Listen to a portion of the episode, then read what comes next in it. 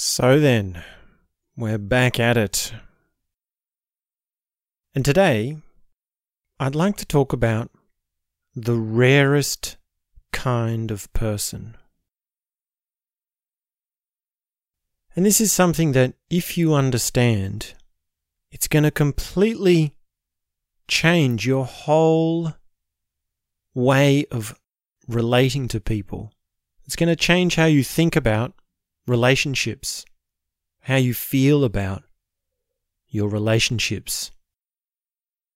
And if you think about it long enough, if you really get into it and you really take some action on this idea, then it'll change your relationships fundamentally. It'll change the sorts of people you relate to and the way that you relate to them and how it feels to relate to them. Now, when we're talking about such feelings, it is quite tricky, right? How you feel about a person.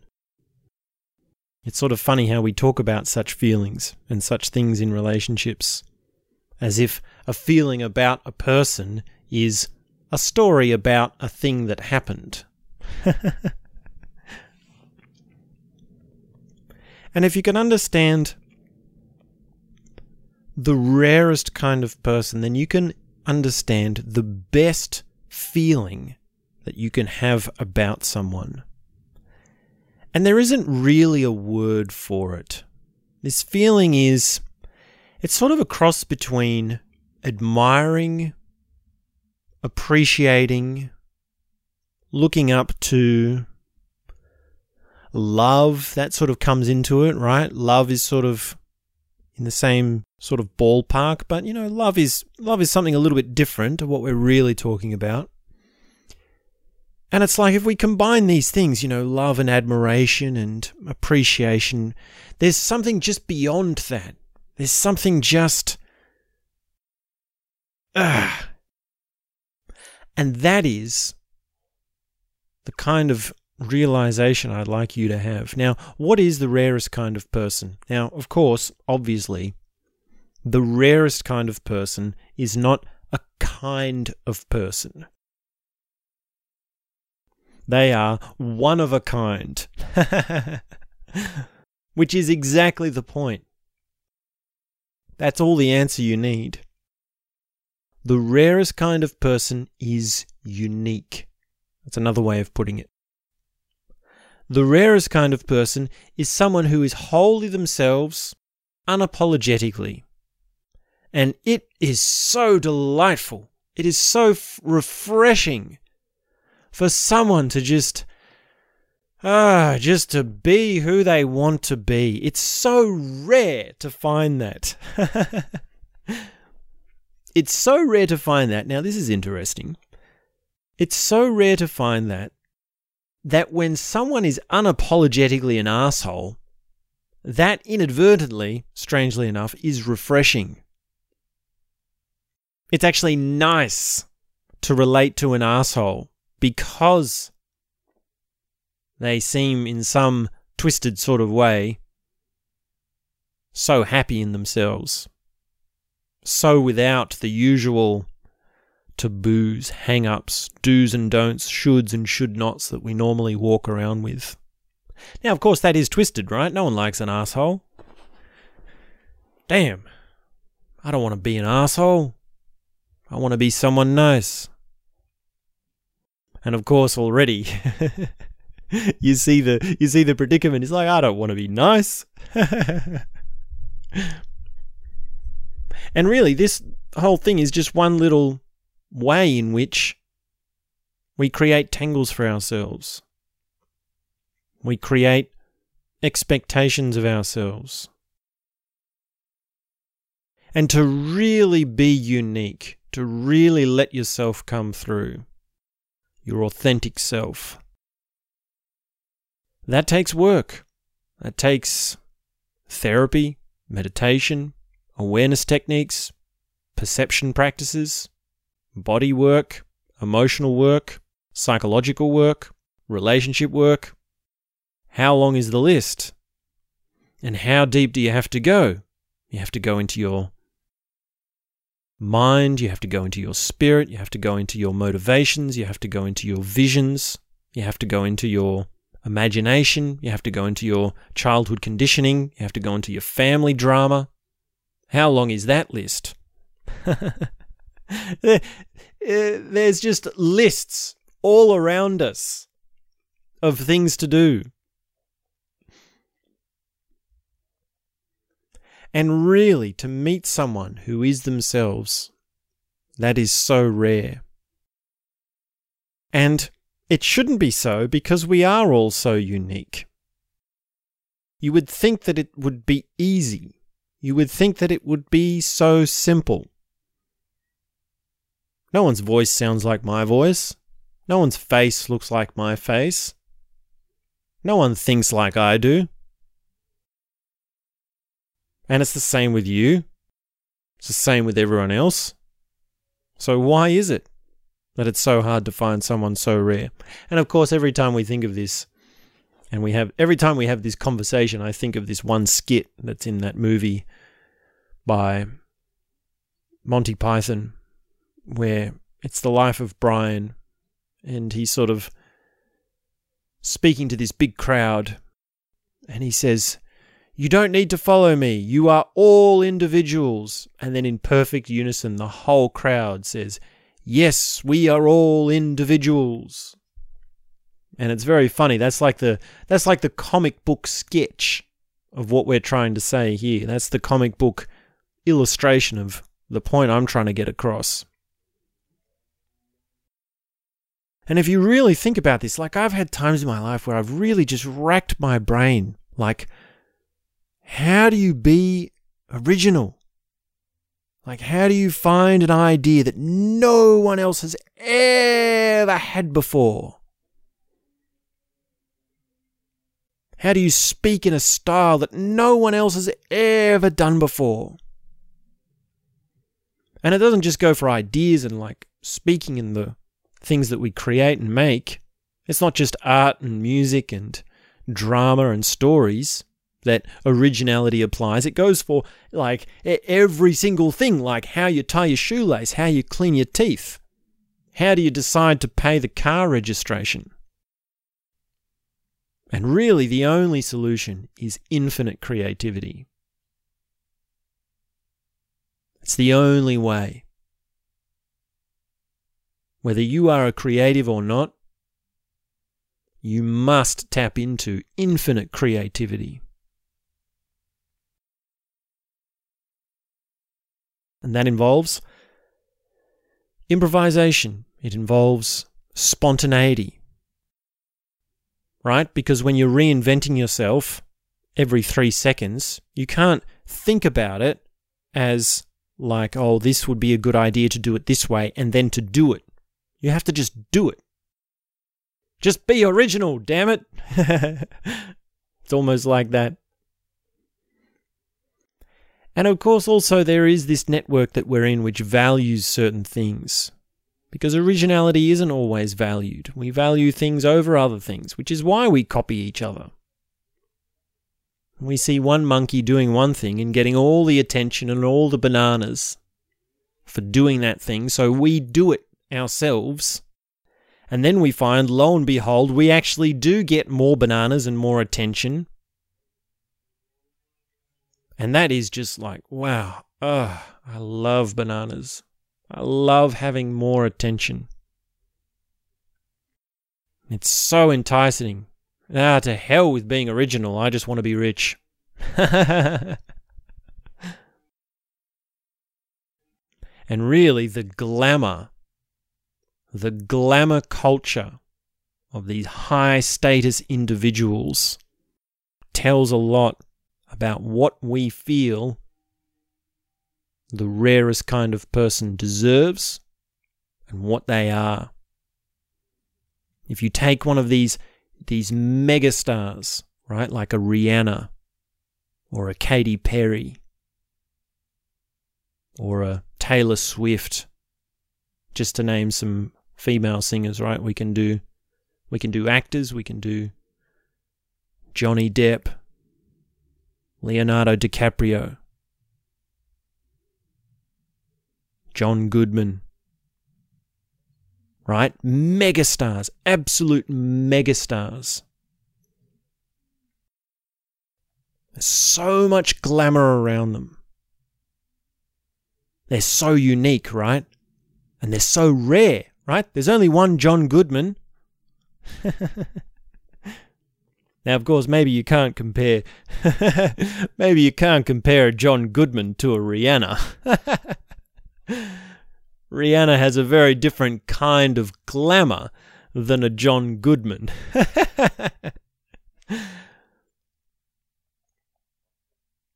but what's in them is rarity. What's in them is their uniqueness.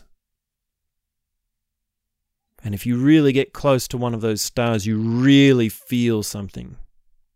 Right? If you can really get John Goodman's autograph, to really have his poster, well, I don't know. Maybe maybe you don't admire John Goodman's acting. but that feeling of the person you admire, that's something we need to realize for ourselves. And of course, the idea always is oh, I need to become an actor. Or how do I become this mega famous pop singer? Right?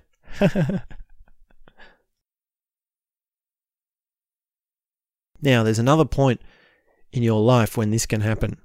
This, this occurrence of the rarest kind of person coming along and touching you in a way that you admire them. This is when you have kids for yourself.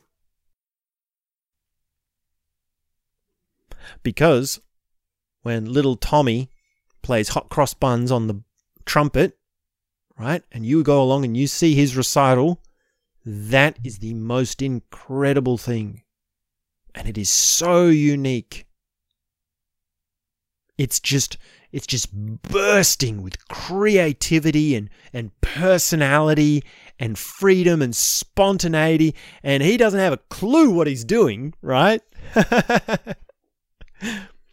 Little Tommy has no idea how unique he is. And it's just pouring out of him, right? It's just infinite.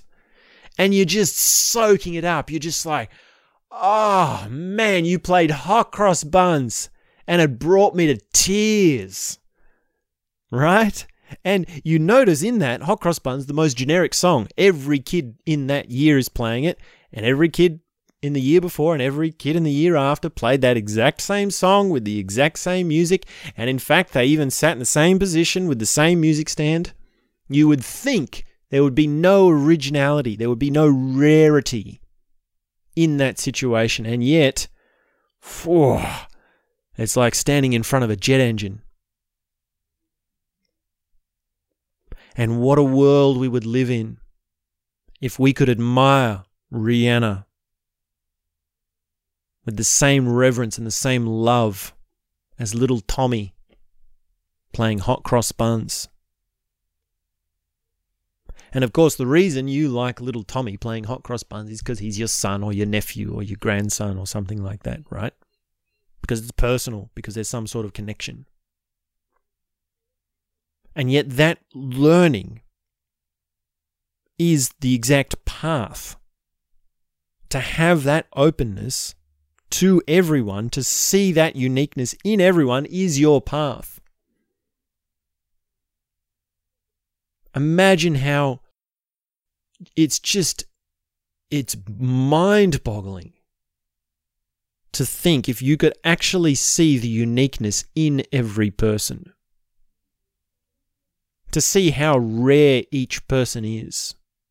Every day, every time you encounter them. Because this exists in people that have really no glamour at all. It's possible to have basically no life and yet to have the experience of, wow, you are so rare. It's, it's possible to love someone who has nothing. In fact, in some ways, it's easier. And this is really the only way, the only way you can do this, the only way you can learn this, the only way you can get in touch with the rarity that I'm trying to get across to you is either to one, make friends with Rihanna, or two, have a son or have a kid and watch them play hot cross buns, or three, to meet someone who shows you it.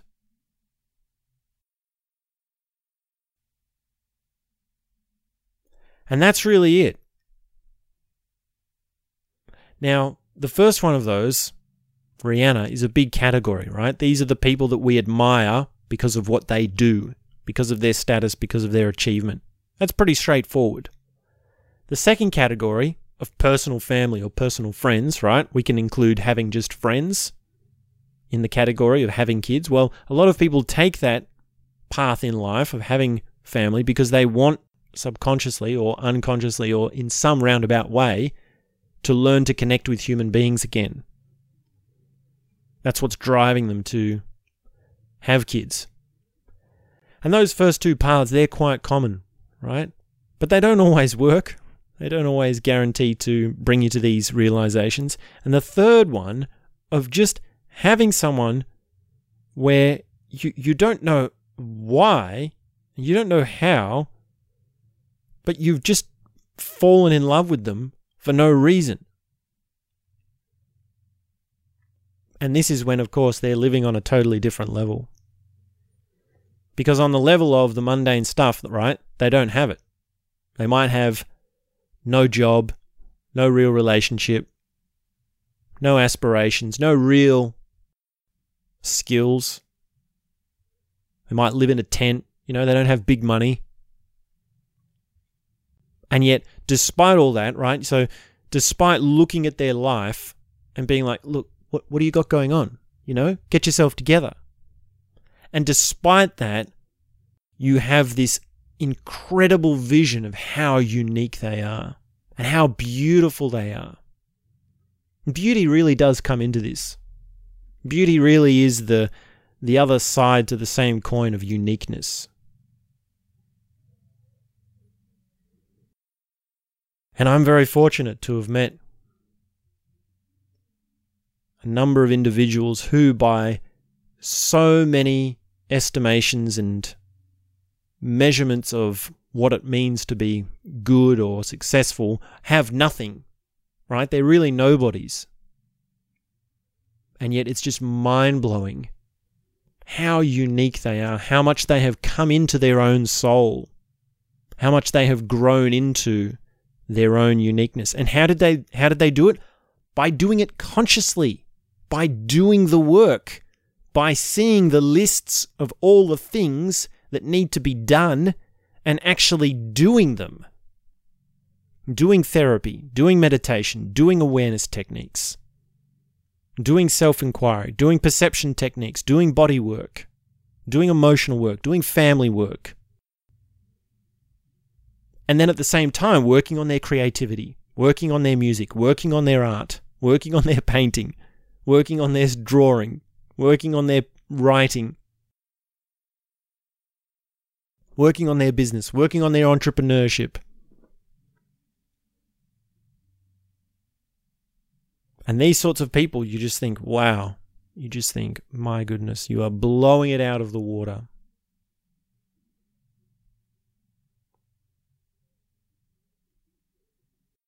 And really, it is rare for people to have their uniqueness forward because so much in society puts that down. So much in our wider culture, our global culture, doesn't encourage that. It doesn't reward that. It doesn't help to make that flower and flourish in a positive way. And in many cases, it's actually turned pathological and people have their uniqueness coming out in destructive ways, both self destructive and destructive to society. So it is difficult to see it in others, and it is difficult to see it in yourself. But it just takes a bit of practice, it takes a bit of nerve, it takes a bit of dedication. And really, if there's any if there's any use for faith and belief, which are two words that, you know, they seem so dead and so useless, then it's here that those words apply. It's to have faith in yourself. It's to believe in yourself. It's to believe that you are unique and you do have something unique to offer to the world. And that if you just persist, you will be able to bring that through. You will be able to have that flower. Just takes a little bit of intelligence. Just takes a little bit of work. Just takes a, a, a, nudge in the right direction, right? That's what I hope this conversation is. Just just a nudge in the right direction. Your quirkiness, follow that. Your weird ideas, keep keep going with that. Develop that. Those things that people say, oh, raise an eyebrow at, well, maybe you're on to something. Yeah? So this is your nudge in that direction. And of course, we're not going to be Rihanna, right? I'm not going to be the next Rihanna or even the next John Goodman, right? But maybe I can, in some ways, be on the stage with little Tommy playing hot cross buns. So, those are a few thoughts on the rarest kind of person. And this is a deep subject. There's a lot of different ways in which, like, th- this is one of those ideas which we approach from like multiple angles, but we never actually arrive at because it's wordless, right? Like so many of the ideas we've discussed in the past, we come back to it again and we sort of have to go around it and approach it from different ways. And sometimes we're talking about this idea, but it's framed as something else, right? So the rarest kind of person is just the incidental words that we're using for this idea that I'm trying to impart to you today. And we will come back at it again from a different angle and maybe even from the same angle, right? Maybe we need to take another stab in the same way at it. So yeah, leave me leave me a comment of some of your experiences with people that you admire. Do you do you admire Rihanna? Do you admire John Goodman?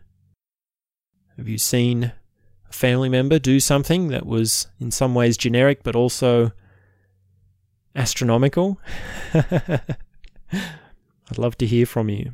So thanks very much, and we'll be back soon with more.